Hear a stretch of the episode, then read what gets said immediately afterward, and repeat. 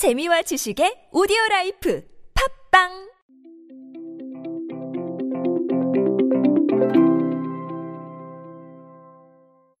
여러분에게 트렌드는 어떤 의미입니까? 저에게는 찾아 나가고 알려드리고 싶은 지식의 의미를 가지고 있습니다. 그런 지식들 찾기 위해서 오늘도 여러분과 함께 노력하고 있습니다. 안녕하세요. 인싸의 시대 그들은 무엇에 지갑을 여는가의 저자 노준영입니다. 여러분들과 함께 트렌드로 보는 요즘 세상 이야기로 소통하고 있습니다. 하이트 진로가 여러분 굿즈 마케팅을 합니다. 이제 11번가 하고 손을 잡았는데 기획전을 통해서 판매를 합니다. 뭐 상품은 한 방울잔 시리즈의 최신작인 두 방울잔. 이거 그 아시죠? 그한병 다 들어가는 소주잔. 그리고 테라홈 소맥잔, 테라 미니박스 오프너, 그리고 뭐 스티커 세트, 스포츠 타월, 그리고 두꺼비 슬리퍼 세트. 슬리퍼 세트.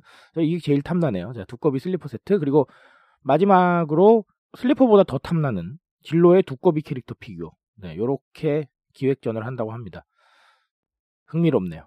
그러면 여러분, 이런 의문을 던지셔야 됩니다. 요즘 굿즈 마케팅이 도대체 어떤 의미길래 하이트진로가 이렇게 다양한 굿즈를 선보이나 라는 것을 생각을 해보실 필요가 있습니다. 실제로 뭐 굿즈 마케팅을 하고 있는 회사들이 굉장히 많습니다. 뭐 대표적으로는 카페, 뭐 스타벅스를 들 수가 있겠네요. 스타벅스에서 뭐 레디백 대란이 났던 거는 알고 계시죠? 레디백 대란이 났었고 그리고 뭐 할리스나 엔제리너스 같은 경우도 지금 굿즈 마케팅에 열을 올리고 있어요. 영화도 하고 있죠? 뭐 티켓이나 이런 형태로 어떤 의미입니까? 라고 물으신다면 저는 자체로 브랜드를 소유한다는 느낌을 준다라는 말씀을 먼저 드리고 싶어요. 브랜드의 정체성을 담거나 혹은 컨텐츠의 정체성을 담게 되면 내가 그 브랜드나 컨텐츠를 좋아해요. 그런 상황이라면 그 정체성을 담은 상품을 안 가지고 싶을 수가 없겠죠. 꼭 소유를 하고 싶고 그런 느낌이 들겠죠. 그리고 하나 더는 저는 이 굿즈 마케팅은 정서적인 부분, 그 다음에 소비적인 측면을 모두 다 충족시킨다고 생각을 합니다. 일단 소비적인 측면에서 물건이잖아요. 그렇죠? 물건이고 실제로 보여요. 그러니까 내가 소유하고 있다는 느낌을 받을 수가 있죠. 사고 나서 혹은 받고 나서 놔뒀다가 보고 싶을 때 꺼내보고 그렇죠. 그런 부분들이 가능합니다. 그러니까 소비로서 얻는 즐거움도 가능하고 정서적인 즐거움도 가능하다. 그러니까 내가 뭔가 특별한 걸 가지고 있다. 내가 이 인싸템 내가 가지고 있다. 그리고 한정판이었는데 내가 얻었다. 이런 느낌들. 정서적인 소비의 만족감도 충분히 충족시켜준다. 그래서 소비로 얻을 수 있는 어떤 이런 가시적인 기분과 정서적인 만족을 둘 다 채워준다라는 부분을 주목을 하셔야 됩니다. 제가 제 책에서 강조드렸던 부분이 이제는 실물로 뭔가를 주는 것도 나쁘진 않지만 실물에 정서적인 느낌을 더해야 된다. 그래서 이제 감성이라고 제가 표현을 했습니다. 소비로 느낄 수 있는 어떤 정신적인 효과들, 그 다음에 감정적인 효과들, 그런 것들이 더해져야 된다라고 말씀을 드린 적이 있는데 그 부분에 정확하게 부합하는 게 사실 굿즈인 거예요. 그래서 앞으로도 이 굿즈 마케팅 정말 저는 활발하게 이루어질 것이라고 생각을 합니다.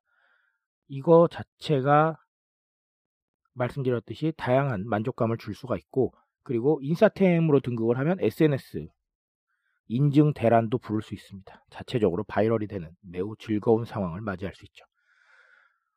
요즘 많이 강조를 드리지만 펀슈머에 대한 부분도 짚고 넘어가셔야 돼요. 뭐 두꺼비 슬리퍼 혹은 뭐 두꺼비 피규어 펀슈머죠. 흥미롭습니다. 기존에 없었던 제품이고 그리고 좀 튀는 제품들이잖아요.